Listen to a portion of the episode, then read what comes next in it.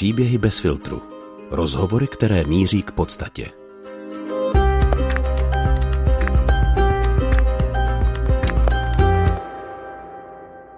Samota, vyhoření, rozpolcenost, potlačovaná sexualita. Když celibát bolí. Seriál podcastu bez filtru o bolestivých momentech lidí v celibátu. Milí posluchači, vítejte u druhého dílu našeho seriálu. S mým dnešním hostem si budu povídat o tom, co člověka v této souvislosti napadne jako první. O vztazích a taky o sexu. Já jsem vždycky jako měl hodně pohybu, hodně jsem sportoval a tyhle ty věci a myslím si, myslím si, že určitý věci fakt člověk jako může vybít tady v té v rovině. Jak vydržet sám bez partnerské lásky a sexu? Co se sexuálním přetlakem? A jak jako kněz najít se ženami tu hranici, aby přátelství nepřerostlo do vztahu? O tom i mnohem dalším si se mnou povídal Jan Pacner, brněnský kněz a vojenský kaplan. U mikrofonu vás vítá Alžběta Havlová. Celý seriál o bolestech celibátu, stejně jako další rozhovory, pro vás chystáme zdarma. Takže pokud chcete naši práci podpořit, staňte se našimi pravidelnými dárci nebo se přidejte na platformu Hero, hero.co. Tam najdete taky bonusovou část rozhovoru s mým dnešním hostem a mnoho dalšího. Díky moc. A teď už přeji příjemný poslech. Honza Pacner, kněz a vojenský kaplan, je dnes mým hostem. Děkuji, že tu jste, tím spíš, že dnes otevřeme velmi osobní téma. Sexualita v kněžství. Dobrý den. Dobrý den. Um, když jsme se domlouvali na rozhovor, tak jste vlastně zmiňoval, že vám nedělá problém o tomhle mluvit mezi čtyřma očima, třeba osobním, v osobním kontaktu, ale že takhle veřejně je to něco jiného, což uh, samozřejmě souhlasím. Ale mě spíš u toho napadlo, jak často se vám stává, že jste nucen tohle téma otvírat. Uh, jak často se vás na to někdo ptá? To je strašně různý. Někdy eh, člověk o tom nemluví poměrně dlouho, měsíce, a pak najednou se vyskytne týden, kdy jsem na to dotazován vícekrát. Mhm. A třeba jakoby farníky nebo mladými, jak to probíhá? Eh, je to různý, někdy eh, se k tomu dostaneme v osobním rozhovoru třeba s někým z farníků, jindy jsou to mladí lidé. Když jsem působil v armádě, tak to bylo poměrně často. Ze strany koho? Ze strany lidí, kteří nějakým způsobem měli zájem, nevnímal jsem to jako v něco špatného nebo ve smyslu, že mě chtějí dostat, ale spíš to bylo něco, čemu nerozuměli a chtěli se na to zeptat. Třeba jako vojáci, že chtěli vědět, Třeba funguje. vojáci, tak samozřejmě člověk jako vojenský kaplan je s vojáky ve velice těsném kontaktu, prožívá s nimi spoustu věcí, eh, takže pak přijde kolikrát řeč i na osobnější témata. A na co se třeba ptají? No vůbec, jaký to má smysl, jak to člověk bez ženy může vydržet a podobně. Mm-hmm. Co jim říkáte? Tak uh, někdy jsem uh, připomínala písničku od Elánu Zanedbaný sex a tam samozřejmě jsou ty příznaky, jak to je s člověkem hrozné, no a pak, že musí posoudit, jestli tak na tom jsem nebo ne. To je ještě tak složitá odpověď, že se nad tím budu muset zamyslet. Tu písničku neznám, zanedbaný sex. Možná pojďme, eh, pojďme od začátku. Eh, jaké byly vaše představy o tom, jak to bude vlastně fungovat eh, v tom kněžství, v celibátu, když jste vstupoval do semináře? Vám bylo 23 let, jestli správně počítám. Bylo mi 23 let. Měl jsem asi velkou výhodu, že jsem se setkával s víc kněžími, u kterých jsem viděl, že žijí svoje kněžství rádi, byli pro mě inspirací. Samozřejmě tenkrát člověk ty různé těžkosti nevnímal, ale to bylo asi pro mě nejdůležitější, že jsem viděl lidi, kteří jsou rádi na světě, mají radost z Boha a vyzařuje z nich něco krásného. Mm-hmm. A co uh, obla, oblast té sexuality? Jak jste si to představoval, že to třeba v tom průběhu života se s tím budete potýkat? Uh, bál jste se toho? No musím říct upřímně, že samozřejmě jsem vyrůstal v jiné době než dnešní, takže se o sexualitě mluvilo daleko méně. X věcí si člověk eh, nedokázal představit, ale znovu bych asi řekl, že nejdůležitější bylo, že jsem viděl lidi, kteří už eh, jsou třeba i delší dobu kněžími a vnímal jsem tam eh, nějaký, nějakou velkou radost ze svého kněžství. Takže to pro mě bylo nejdůležitější. A pokud jsem viděl nějaký problém, tak to bylo taky vzhledem k minulé době v tom, že na kněze může být nějaký velký nárok ze strany státní moci, takže jsem vnímal kněze, kteří byli v páce militaris, kteří nějakým, kteří nějakým způsobem kolaborovali s režimem. To pro mě bylo asi tenkrát jakoby eh, náročnější. Mm-hmm. Nicméně samozřejmě u mě tohleto téma taky bylo, ale eh, řekl bych spíš v rodině vztahové. Rodiče měli nesmírně hezký vztah, jsem za ně moc vděčný, takže jsem si vždycky představoval, že budu mít hezkou rodinu a třeba když jsem studoval na gymnáziu, tak mě ve snu nenapadlo, že bych mohl být knězem. A jak to přišlo teda to pozvání k tomu kněžství? Já jsem začal eh, po maturitě studovat zde v Brně vysokou školu, odbornou matematiku, eh, protože mi bylo jasné, že na jisté obory bych se vzhledem ke svému kádrovému profilu tenkrát nedostal. A během studia prvního ročníku přišlo jakési vnitřní oslovení skrze jedno kázání, které se vůbec netýkalo kněžství, ale mě to oslovilo asi, že bych měl jít touhletou cestou. A tak jsem se po docela dlouhém vnitřním boji rozhodl říct ano. Eh, bylo to navíc spojeno s tím, že já jsem byl na gymnáziu potom platonicky zamilován do jednoho děvčete a jako rozumář jsem si říkal, no, že si počkám radši na Gimplu, že to bude studentská láska, z který nic nebude, takže si počkám, až to bude nějak víc perspektivnější a právě v době, kdy jsem tak začal uvažovat, že bych se možná mohl začít víc snažit, tak přišlo tady tohleto oslovení. Mm-hmm, takže kolem té dvacítky.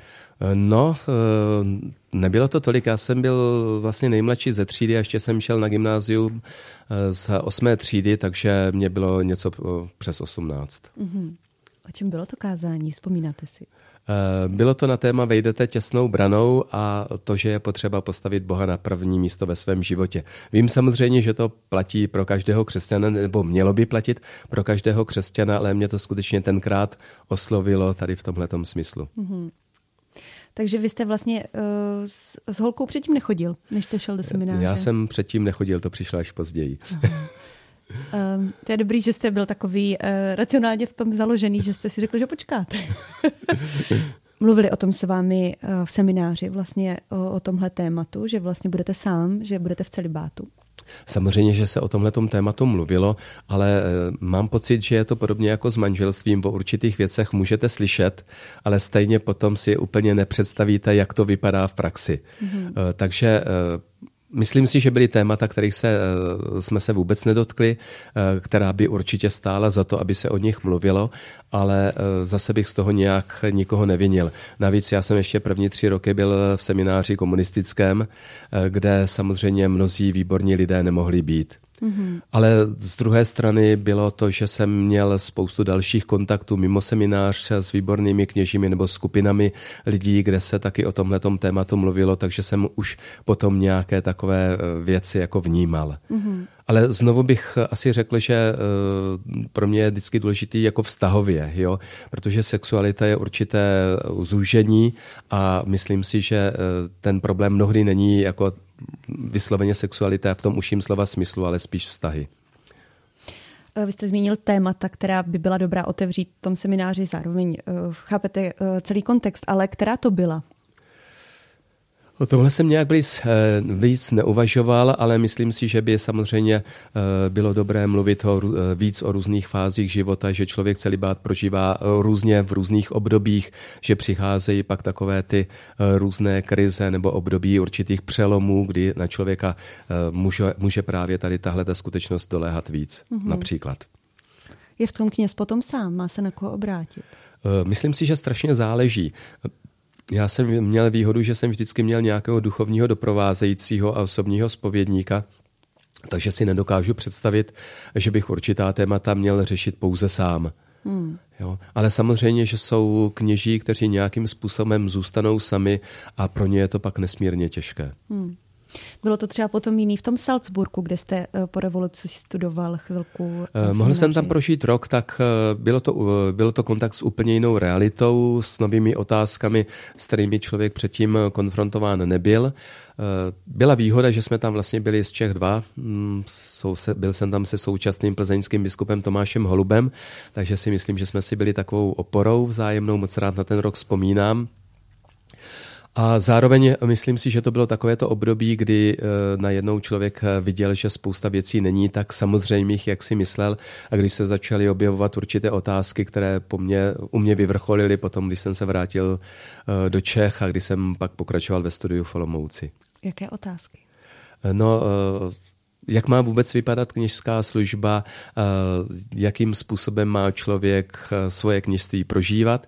A když jsem se vrátil do Olomouce, tak tam jsem se dostal do situace, kdy jsem začal mít pocit, že jsem tlačen do škatulek důstojného pána, do kterých se naprosto nemůžu vejít. To ještě bych měl říct, já jsem vždycky vyrůstal v takových neformálních kruzích, hodně jsem na mě měli vliv Salesiáni, určitou dobu jsem mi uvažoval, že bych šel k Salesiánům, hlavně v době, kdy jsem zjistil, že naprostá většina mých přátel právě Salesiáni jsou. Nakonec jsem se rozhodl pro teda cestu diecézního kněze, ale právě tam najednou se začaly objevovat ty velké otázky, že prostě člověk má být fakt důstojný, ale v tom špatném slova smyslu a strašně mě to začalo vadit. A navíc to byla doba, kdy se spousta věcí rozjížděla, takže v Olomouci já jsem začal hodně se setkávat s vysokoškoláky, v rodícím se vysokoškolském katolickém hnutí, což pro mě byla velice silná zkušenost a skutečnost, kde jsem prožil spoustu krásného a dostal jsem spoustu pro svůj život. No a samozřejmě se tam začalo taky objevovat znovu to, to téma děvčat. Možná bych ještě měl říct jednu věc, že eh, když jsem byl tak druhák, třeták, tak jsem, eh, tak jsem se docela eh, platonicky ještě v Litoměřicích zamiloval, ale bylo to něco, co jsem nesl v sobě, když jsem si najednou uvědomoval, že to jako ten celibát fakt není sranda, hmm. když to řeknu takhle, ale Ehm, když jsem taky s určitým způsobem si říkal, když pak půjdu do Salzburgu, tak prostě budu jako dál rok a skutečně to takhle jako působilo, jo, že tam nějakým způsobem ten cit, ten cit eh, zmizel. Ale hm, v Olomouci se to začalo objevovat znovu, ale říkám, ta, ten prvotní impuls byla spíš vůbec otázka, jak má vypadat kněžství a, a že jestli, nejsem, jestli ne, se nemám stát někým, kde budu muset popřít něco ze své přirozenosti, nebo eh, nevím, jak to přesněji vyjádřit. A tohle jste si ale našel tu cestu, že jste vlastně sám sebou v tom kněžství. Eh, věřím, že jo, věřím, že jo. Samozřejmě, že jsou různé věci, které pro mě nejsou tak úplně jednoduché. Když to řeknu, řeknu zjednodušeně, asi pro mě je eh, takové typické, takový spíš neformálnější pojetí kněžství, jako kněz, který je uprostřed lidí, který se s nimi setkává, eh, který je jeden z nich, aniž by popřel svou identitu samozřejmě. A musím říct, že tohle třeba eh, potom pro mě, na mě působilo velice dobře v armádě, jo, kde na jedné straně člověk jako věděl, že je někým jiným, musel to unést, a na druhé straně prožíval spoustu věcí velice blízko s těmi vojáky a bylo to pro mě něčím krásným.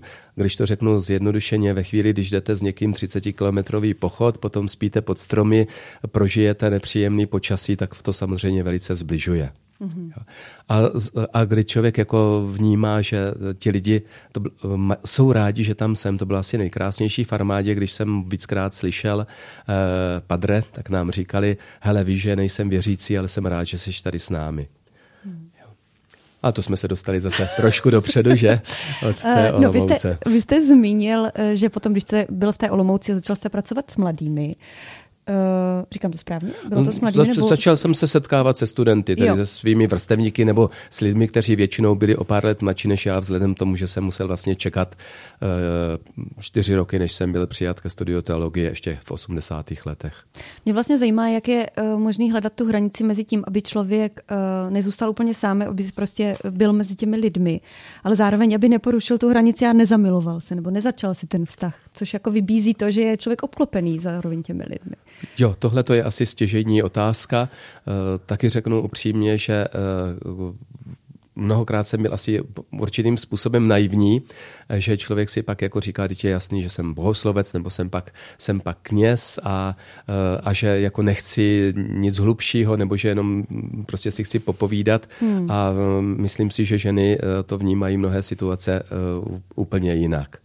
Jo, už jenom tím, když člověk o ně projeví zájem třeba ve snaze pomoci, eh, takže samozřejmě ta hranice, hranice je je tenká. Jo? A ne, uh, asi ne vždycky se mě ji podařilo jako dobře ugučírovat a někdy si zpětně říkám, jestli jsem někdy nevzbudil nějaké třeba city, o kterých jsem vůbec nevěděl a které mohly de facto potom tomu děvčeti ublížit. Myslím, že holky v církvi, i když samozřejmě ví, že ti muži žijí v celibátu, takže nějakým způsobem je to některé k ním pořád táhne, jako že se prostě zamilovávají do těch kněží.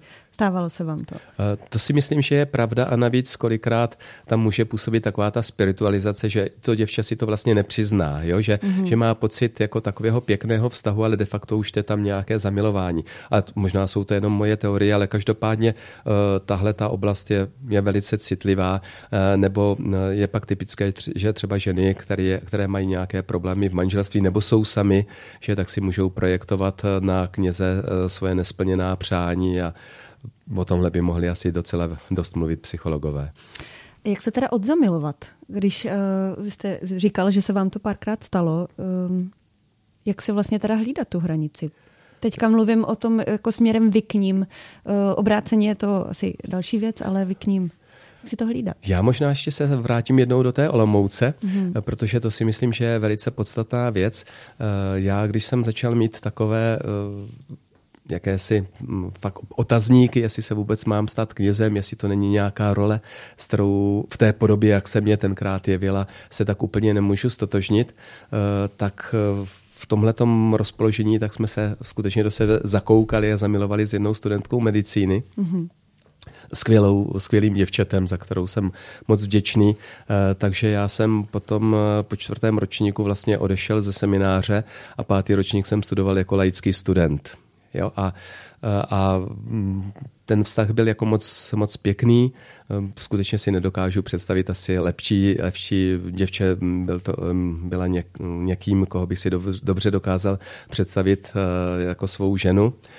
Ale já jsem neměl jakýsi vnitřní pokoj. Jo? Jakoby ve mně bylo něco, mm-hmm. něco že, mám, že, mám být, že mám být knězem, takže jsme se nakonec rozešli.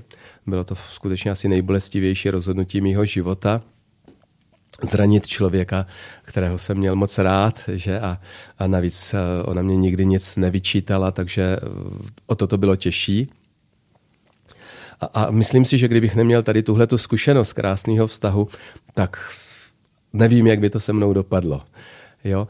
Když pak vezmu eh, kněžství, tak ono to vyzní jako fráze, ale skutečně si myslím, že základem je to, že člověk buduje osobní vztah ke Kristu. Kdybych byl jenom knězem jako nějakým úředníkem nebo bral celibát čistě funkčně, tak to nemůže vydržet i tam, kde se člověk snaží žít v kontaktu s Kristem, je to samozřejmě někdy velice těžké.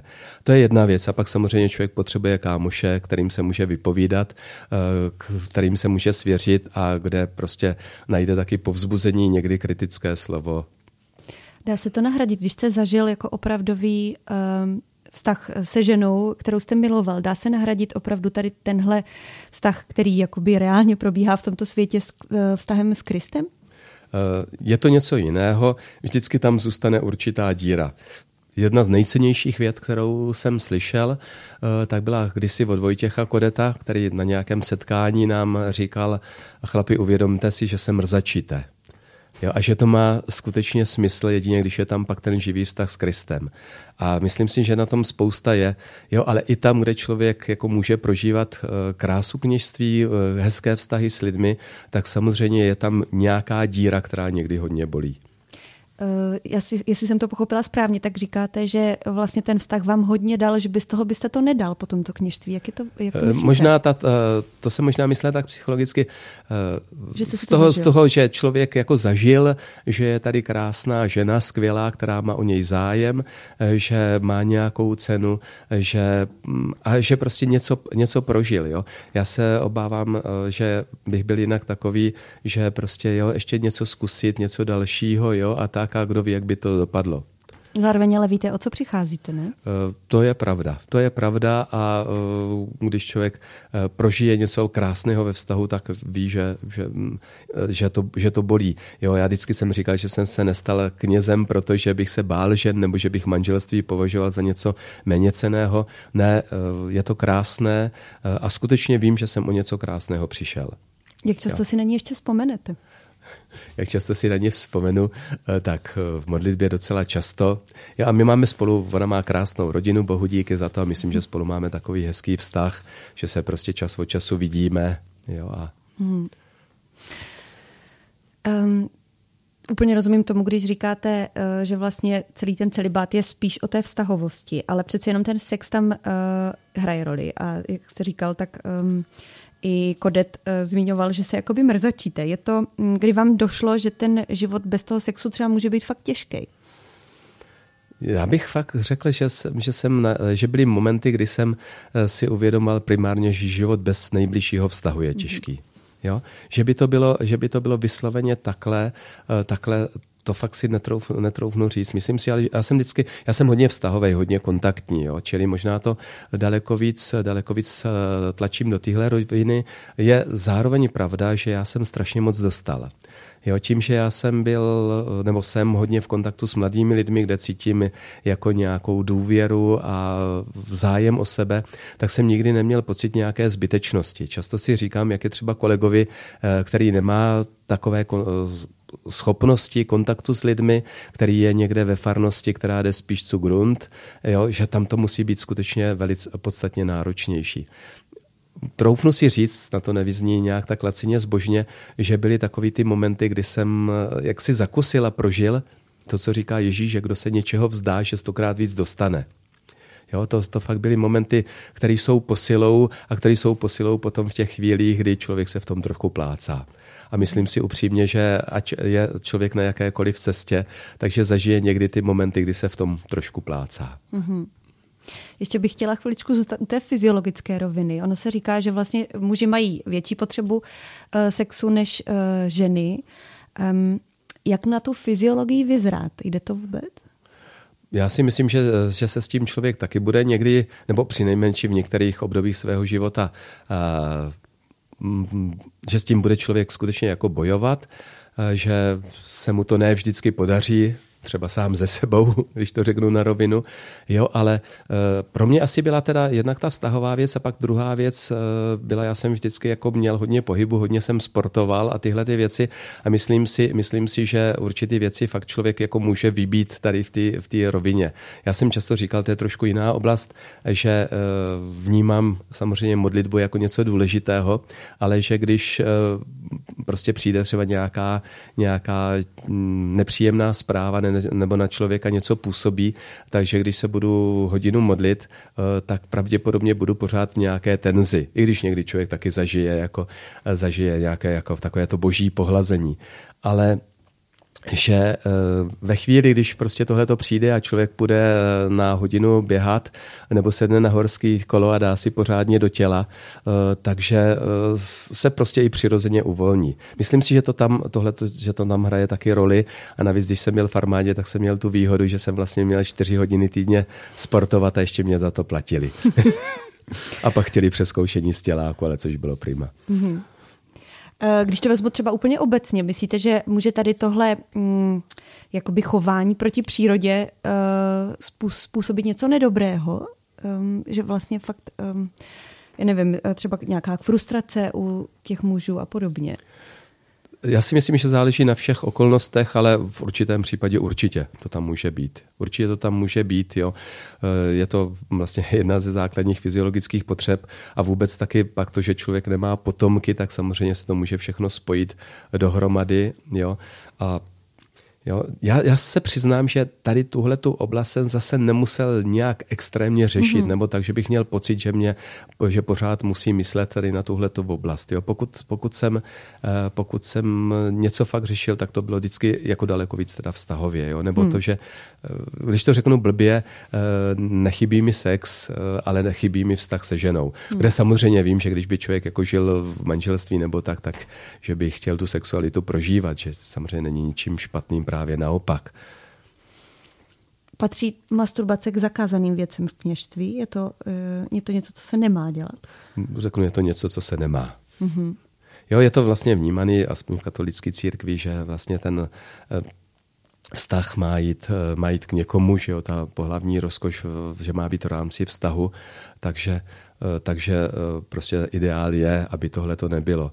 Je to samozřejmě zase něco někdy těžkého, stejně tak jsou na tom často pak lidi třeba rozvedení nebo kteří jsou sami, jo, že mnohdy tady s touhletou oblastí bojují, eh, mnohdy tam primárně nejde o to u mnohých lidí, že, že by chtěli rozkoš, ale spíš jakési druh uvolnění nebo něčeho podobného. Mm-hmm. Je tady celý to ovládání se uh, k něčemu dobrému? vlastně, když si to vezmeme, tak jakoby celý ten celibát vyžaduje hodně obětí od těch kněží. Myslíte, že spatřujete tam ta pozitiva?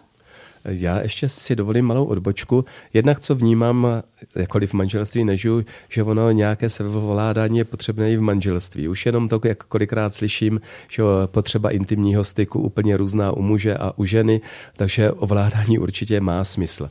A e, potom e, je další věc, e, tím, že jsem byl v armádě, tak jsme vlastně byli ve velice blízkém kontaktu jednak s evangelickými duchovními, kteří jsou v duchovní službě a jednak s našimi jáhny katolickými. A zase člověk viděl, že každá cesta má prostě svoje klady, svoje zápory, když to řeknu takhle, a že, že to, že je člověk sám, že mu dává skutečně větší svobodu, mm-hmm už jenom to, že já jsem byl, nebo jsem pořád v kontaktu hodně s mladými lidmi, s vysokoškoláky, eh, takže když jsem přišel v 11 hodin ze studentského centra, eh, tak mě nehrozilo, že se manželka bude vyptávat, jako kde jsem byl tak dlouho a jestli tam nebyli nějaký mladý babi. S hmm. prominutím, když to řeknu takhle. Jo, takže dává to člověku určitě eh, svobodu. Prožil jsem s mladými lidmi spoustu nádherných věcí, ale to, co člověk asi netuší jako mladý, že když pak, když pak stárneme, a já stárnu, že tak uh, najednou stále víc člověk by toužil po nějakém domově, jo, toužil by být s někým, takže z určitého úhlu pohledu uh, je aspoň pro mě celibát těžší teď, než byl na začátku kněžství. Jo, protože to fakt není primárně jako o té fyziologické rovině, jo, ale ale o tom, že člověk by toužil k někomu patřit. Jo? A jsou, jednoznačně jsou momenty, kdy třeba s farníky nebo tak, kde se člověk cítí takový plonkovní. Jo, nebo takový, hmm. jo, a to při všechnu otevřenost lidí, eh, bohu díky jsem v prostředí, kde farníci jsou otevření, byli a jsou otevření, nebo prožíval jsem to, prožíval jsem to i v armádě, spoustu krásných věcí, měl jsem společenství vojenských kaplanů, uh, zažiju mnohdy krásné okamžiky s mladými lidmi, mnohé z nich jsem oddával, ale jsou prostě takové ty chvíle, kdy, kdy člověk jako se takhle trošku cítí. Na druhé straně, já myslím si, že o tom mluvil uh, taky Bernard Herring, Bernard Herring, velký morální teolog, uh, mě to oslovilo už kdysi, říkal, že eh, tehdy, když člověk je sám a kdy to těžce nese, takže může být určitým způsobem blízko množství lidí, kteří si celibát nevybrali a přesto v něm jsou. A pro které je to kolikrát daleko těžší než pro nás, eh, protože když si na to člověk jako zvyká od mládí, tak je to sice něco těžkého, ale eh, daleko těžší to musí být třeba pro ženu, kterou opustil manžel po 10-15 letech manželství, nebo dneska, jak se děje i po delší době. Jo, to si myslím, že je daleko, daleko těžší a to by byla pak zase další oblast eh, že jo, vztahu k lidem, k rozvedeným nebo zvlášť, zvlášť, kteří se znovu ožení či vdají. Vnímáte tady, eh, že k něčemu tyhle drobné oběti jsou, nebo ne drobné, vlastně poměrně velké oběti, že to uh, opravdu k něčemu je? Jsem přesvědčen, že to k něčemu je. Mnohokrát jsem to prožil a nakonec si myslím, že to je v Evangeliu. Že samozřejmě nejde o oběť jako takovou, Kristus nešel na kříž, protože by si liboval v utrpení, ale jsem přesvědčený, že má cenu oběť, která je z lásky.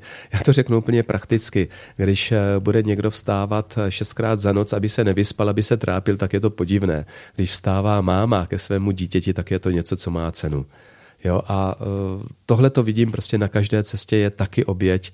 Já nejsem z těch, který by tu oběť chtěl vyhledávat nebo který by měl pocit, že čím víc mám těžkosti nebo víc trpím, tím jsem blíž Bohu.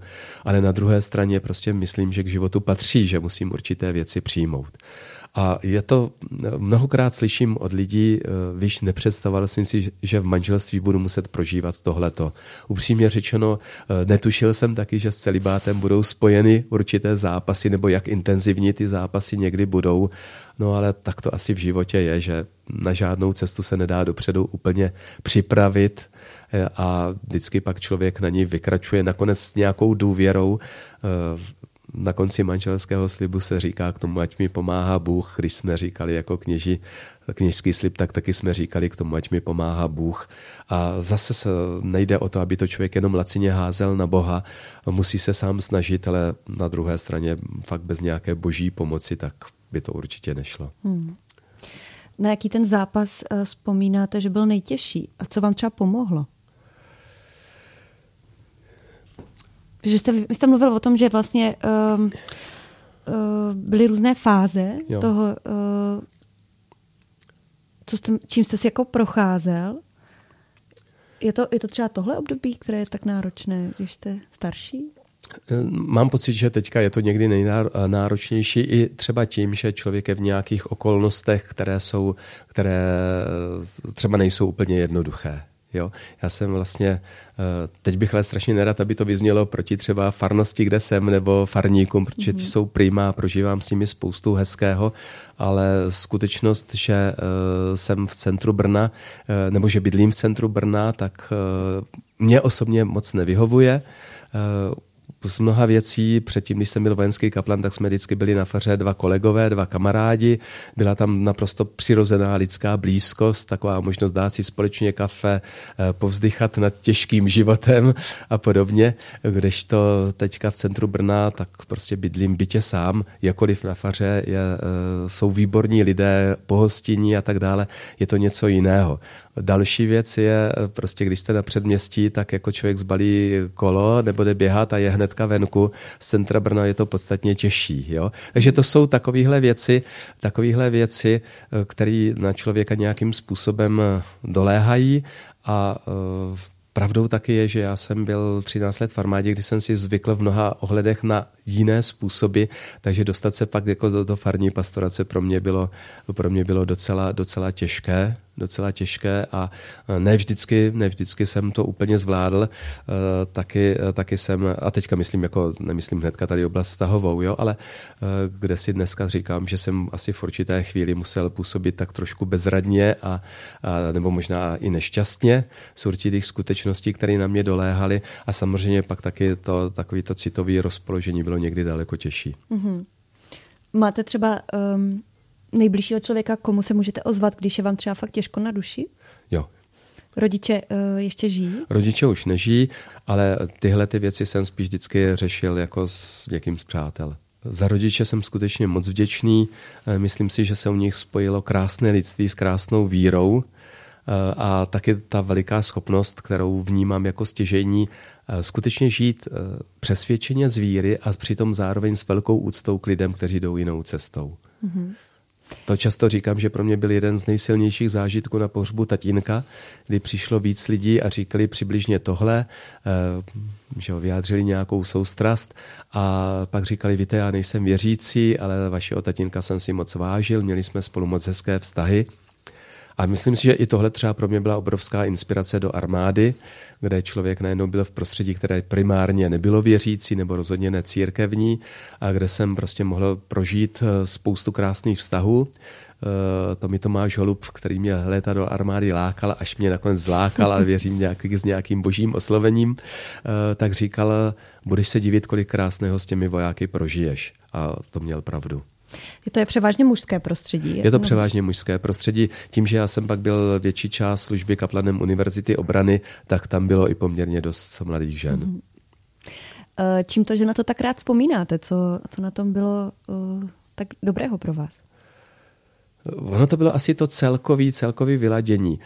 Jednak jsem měl paradoxně eh, určitou svobodu, určitou svobodu pak na to svoje působení eh, tím, že jsem eh, k tomu měl tady nebo spolupracoval s jezuity na pastoraci vysokoškoláků, tak to bylo prostředí, které mě vždycky bylo blízký a to pro mě bylo moc krásný. I ta samotná služba v armádě byla byla hodně inspirující, eh, byla ta různá prostředí, takže byla jakási pestrost, jakási pestrost. Eh, pak znovu říkám, že člověk byl jenom v prostředí, kde prostě nějaký pohyb a nějaká fyzická námaha byla přirozenou součástí. A pak teda jsem zjistil, mě strašně vyhovovalo to, že jsem měl pracovní dobu a volno. Já jsem, když jsem přišel k svatému Jakubovi, tak jsem často říkal, že mě chybí pátek odpoledne. A, a to v tom smyslu, že jsem odcházel od vojáku a měl jsem volno. Já jsem sice měl víkend úplně nadspaný, ale mentálně jsem měl do pondělka volno. A takže tohle to třeba eh, je pro mě teďka někdy takové náročné, tak jako, že člověk má někdy pocit pořád v práci, jo. Pak je navíc eh, pravdou, že eh, třeba farou svatého Jakuba je taky obrovský barák, který by zase potřeboval x oprav, jo, a teď na člověka taky doléhá jako tyhle ty věci. To bylo asi v armádě krásné, že za co jsem měl zodpovědnost, tak tomu jsem nějakým způsobem rozuměl. Mm-hmm. Jo, a teďka člověk jako farář je kolikrát tlačen, že má se vyjadřovat k věcem, který nerozumí a bohu díky za všechny lidi, co pomáhají a jsou a jsem za ně moc vděčný, ale tohle to je někdy taky taková, taková určitá tíže. A je to samozřejmě spojeno s tím, že teď u svatého Jakuba jsou obrovské opravy, které upřímně řečeno zátěži jsou taky. Um, byl jste na misi? Byl. Byl jsem na misi, ale jenom jednou. Mm-hmm. Protože si říkám, že zrovna tam uh, ta otázka celibátu může být podobná v tom, že uh, to neprožíváte sám, že tam jsou ti vojáci taky sami bez manželek. Jo, jo. Mohl jste být v tomhle třeba nějakým způsobem uh, inspirací pro ně? Uh, sdíleli se v téhle oblasti? Uh, to si netroufnu říct. Jako bylo, bylo několik lidí, kteří za mnou s touhletou otázkou přišli, ale uh, když to řeknu na rovinu, myslím si, že, že si to chlapě řešili po svém. jo. to má víc významu. jo, tak zase, zase ti chlapi normálně uh, víc významu. Uh, teď jsem skutečně myslel, když jste na misi, tak si nemůžete jezdit po okolí a tak to by člověk musel být nějaký velitel, ale jinak ti lidi samozřejmě, uh, když jdou ven, tak jdou za naprosto jasnou misí, jo, takže, takže mm-hmm. samozřejmě jsou, jsou na ty základně. Jo. Eh, já se ještě eh, vrátím k tomu eh, druhému významu. Já si prostě říkám, že um, vy, jak říkáte, s tím zase takový problém nemáte, ale říkám si, že, že spoustu uh, mužů mít může. Uh, a to, že jestli by vlastně fakt nebyla um, jednodušší ta masturbace než, než uh, nějaké jiné věci, ke kterým třeba potom mají jako tendenci, ať už třeba uh, když je úplný extrém zneužívání v církvi a podobně, že, uh, že tohle je takový trošku bezbolestný způsob, jak, jak to jo, jako zvládnout, tady tenhle přetlak, ne? Eh, může být, samozřejmě to pak někdy otázka menšího zla, ale osobně se domnívám, že pak ty problémy zneužívání a tak, který řeknu upřímně, když jsem se o tom dozvěděl, na mě strašně jako bolestně zapůsobili a působí, eh, takže ten kořen je trošku někde jinde, jo, že tam pak už musí být, musí být další, další okolnosti. Mm-hmm. Jo. Mhm. Ale na rovinu řečeno, eh, samozřejmě víc mých kolegů odešlo ze služby, že s tím, že se oženili, jo, a taky jsem slyšel, víš, já jsem nemohl vydržet, eh, vydržet vztahově, ale ani tělesně. Mm-hmm. Vy jste někdy přemýšlel o tom, že uh, jestli to má cenu uh, vydržet? v tom kněžství? Myslím si, že každého člověka zase na cestě někdy napadne, jestli zvolil dobře, nebo tak. Takže někdy přišly takové ty momenty, jakýsi otázek a tak, ale asi jsem neprožil vysloveně to, že bych si říkal, že to stojí za nic a že odejdu jako ne, ne, ne až do takovéhle krajnosti, ale někdy takové ty otázky, otázky jako přišly, že jsou momenty, kdy člověk se cítí, cítí tak trošku opuštěný i pánem Bohem, nebo že se mu nějak dál a že on na něj tak trošku pozapomněl. To si hmm. myslím, že patří zase k cestě víry, jaký si tyhle ty zápasy. A musím říct upřímně, že někdy je člověk taky potřebuje, aby neměl nos moc vysoko. Mm-hmm. Jo, protože když člověk eh, prožije svou slabost, uh, tak si věřím, že nás to vede pak jako takovému většímu pochopení pro lidi a většímu milosrdenství. Jo, protože málo na plat, jako stále bude platit, že eh, přes všechny svoje dary, schopnosti eh, a možnosti, tak jsme lidé docela slabí a křehcí. Já jsem si to uvědomoval taky při službě v armádě, když se pak třeba simulovali různé věci, nebo člověk jako byl v kontaktu s tím, co se, co se děje kolem nás, že člověk si fakt jako nemůže lacině říct, tohle bych všechno vydržel. Jo. V určitých chvílích musím říct poctivě, nevím, co bych dělal, nevím, jestli bych to zvládl a prosím tě, pane Bože, drž mě. Jo, nějaký extrémní, už teďka jenom válka na Ukrajině, mm-hmm. že jo, mhm. extrémní podmínky. Eh, stejně pak tak může být, že se člověk dostane do nějaké situace, kdy mu zabíjí vedle kamaráda a tak, jo, a kdy najednou se ho zmocňuje nějaký pudy po pomstě. A, jo, takže prostě lacině říct, ne, to se mně nemůže stát a já jsem dobrý, to bych si v životě netroufl. Honzo, stalo se vám někdy, že uh, jste měl pocit, že už to prostě je na vás moc, tak jste se obrátil na Pána Boha a on pak zareagoval? Že vám v tu chvíli třeba pomohl? Uh, to je, to je strašně osobní otázka a samozřejmě uh, zase rád dělám ty odbočky Cimrmanovi. ne, eh, teďka to bylo, že v prezidentské volbě s pražským jezulátkem, jak ono působ, ono funguje, že od pana Babiše naštěstí nefungovalo. Myslím si, že Tomáš Žalík moc hezky pak mluvil o tom, jak právě víra je vírou, protože nefunguje.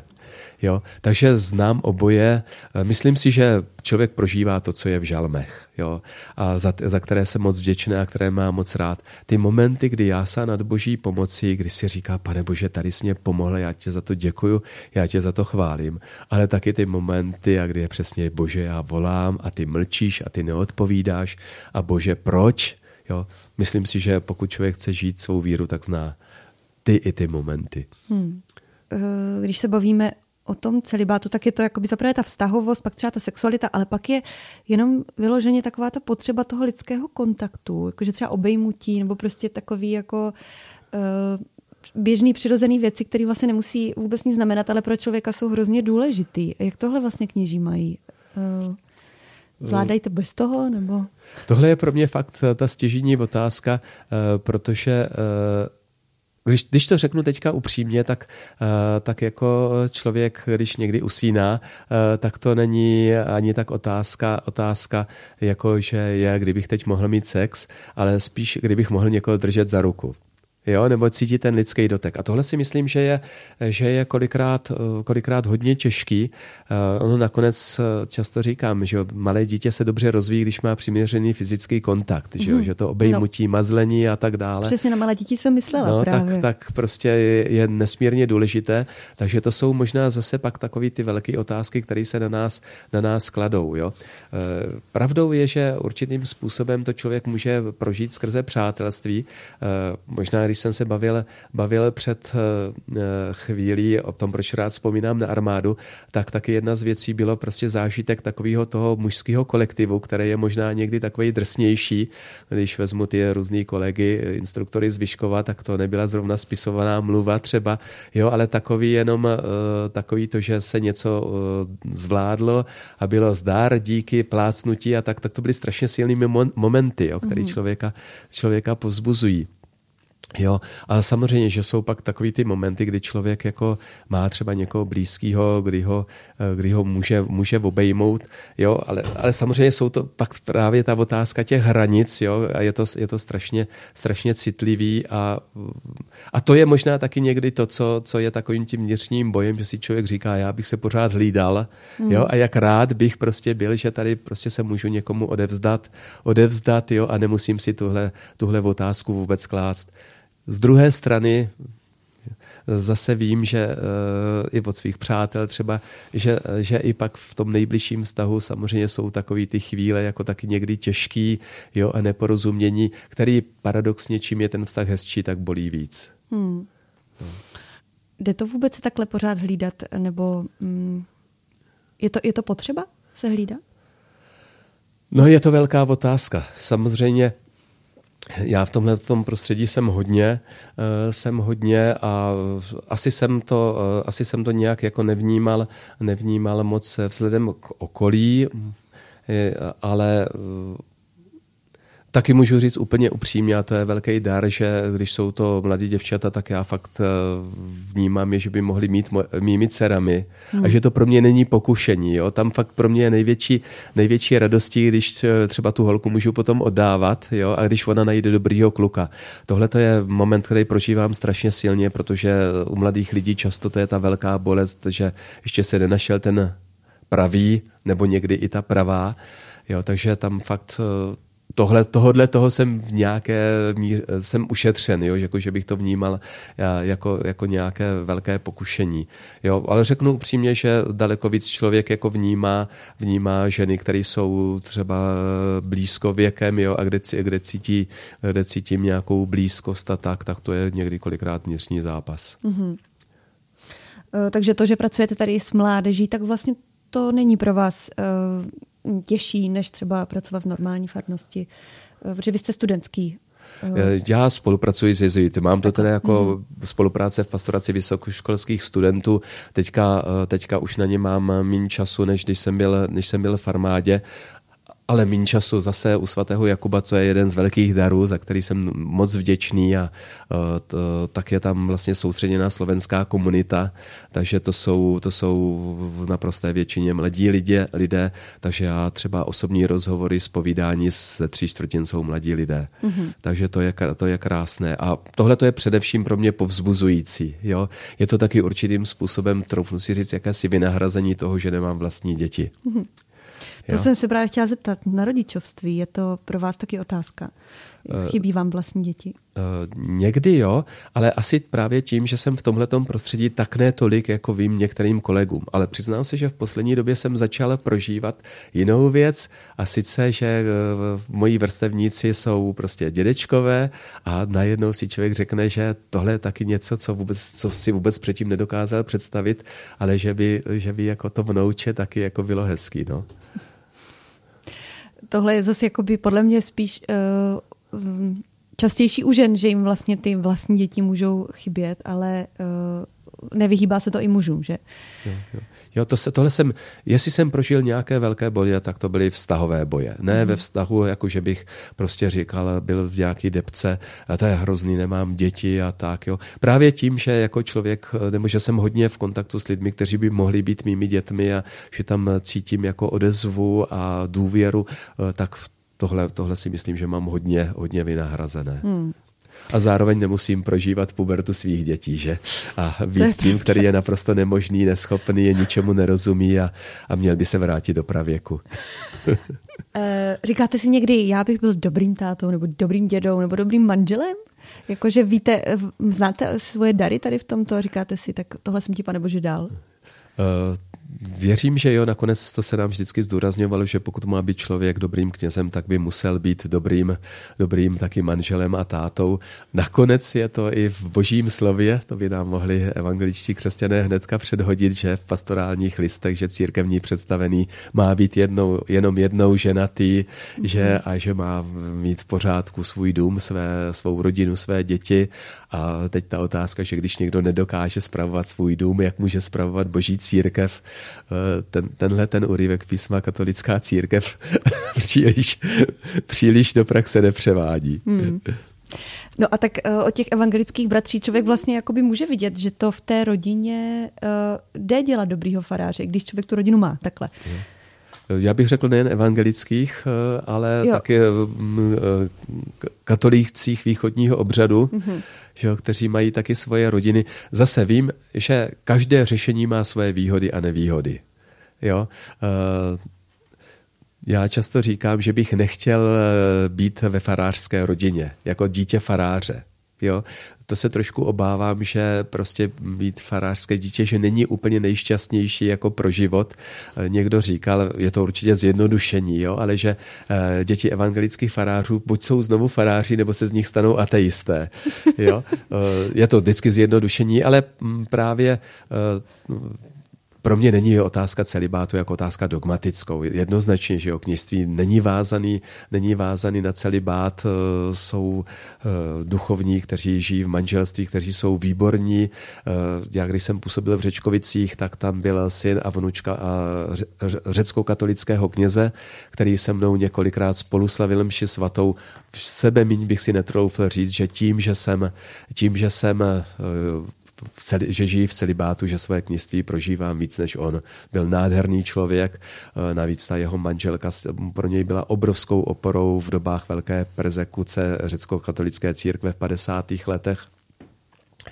Eh, stejně tak eh, jsem oddával už pravnuka tohoto kněze, kdy tam byl na svatbě spolu se mnou u oltáře jeho strýc, řecko-katolický kněz i se svým, myslím, asi pětiletým chlapečkem a samozřejmě, že to nebyl sebe menší problém.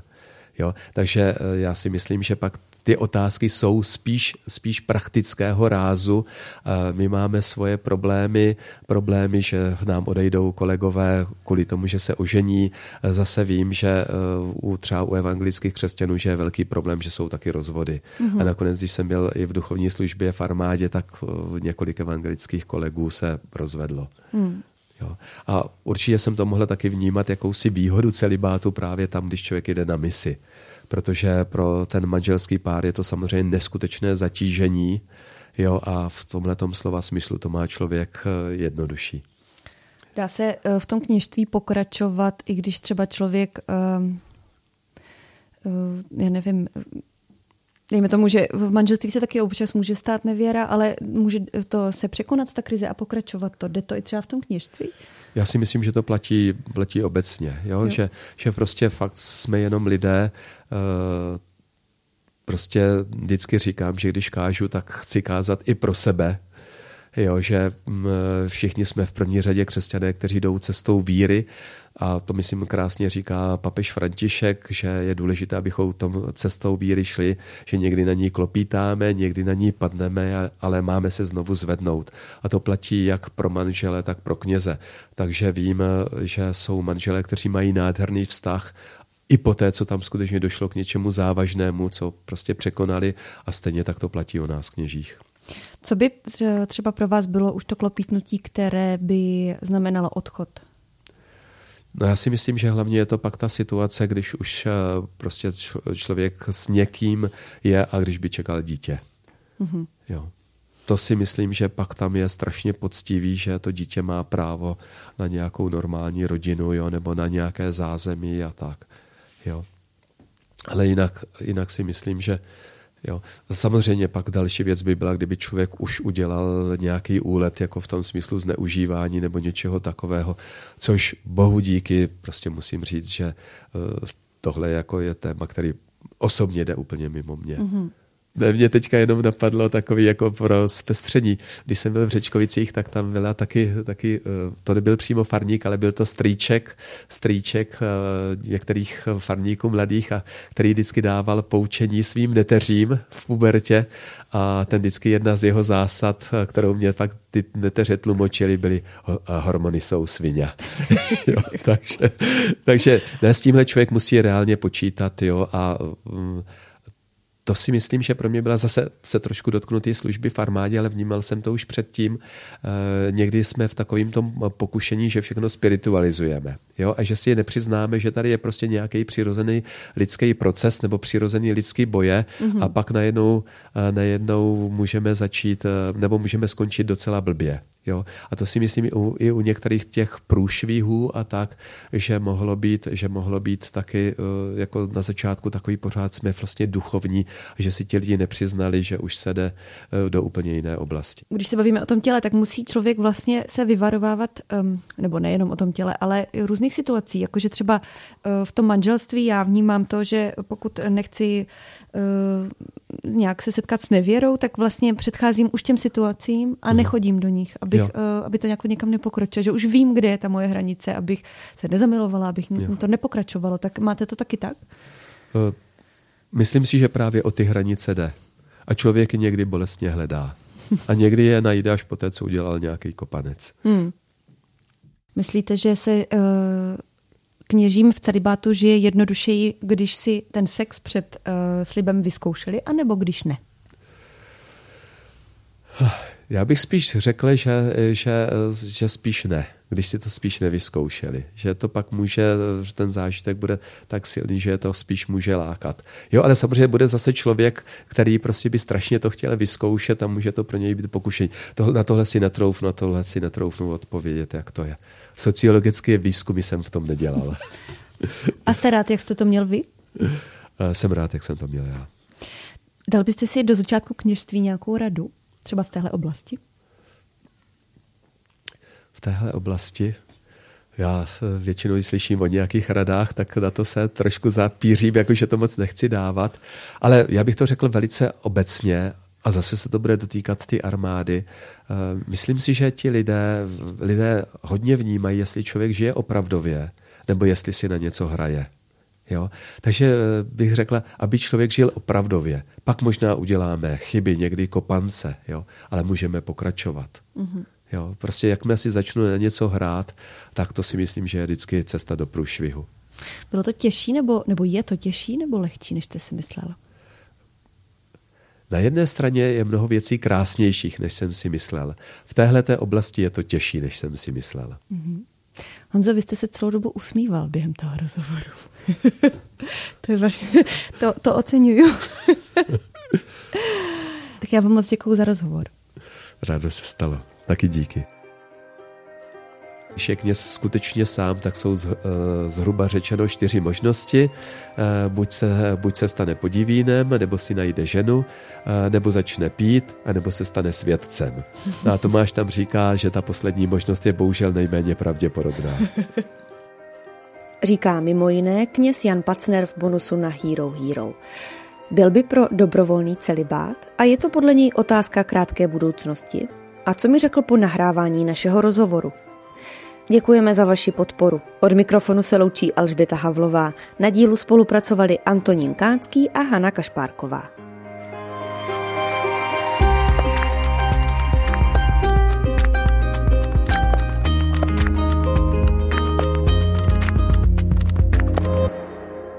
Bez filtru. O zásadních věcech otevřeně a bez předsudků. Najdete nás v podcastových aplikacích na Facebooku, Twitteru a Instagramu bez filtru pomlčka podcast. Chcete nás podpořit? Info na webu bezfiltrupodcast.cz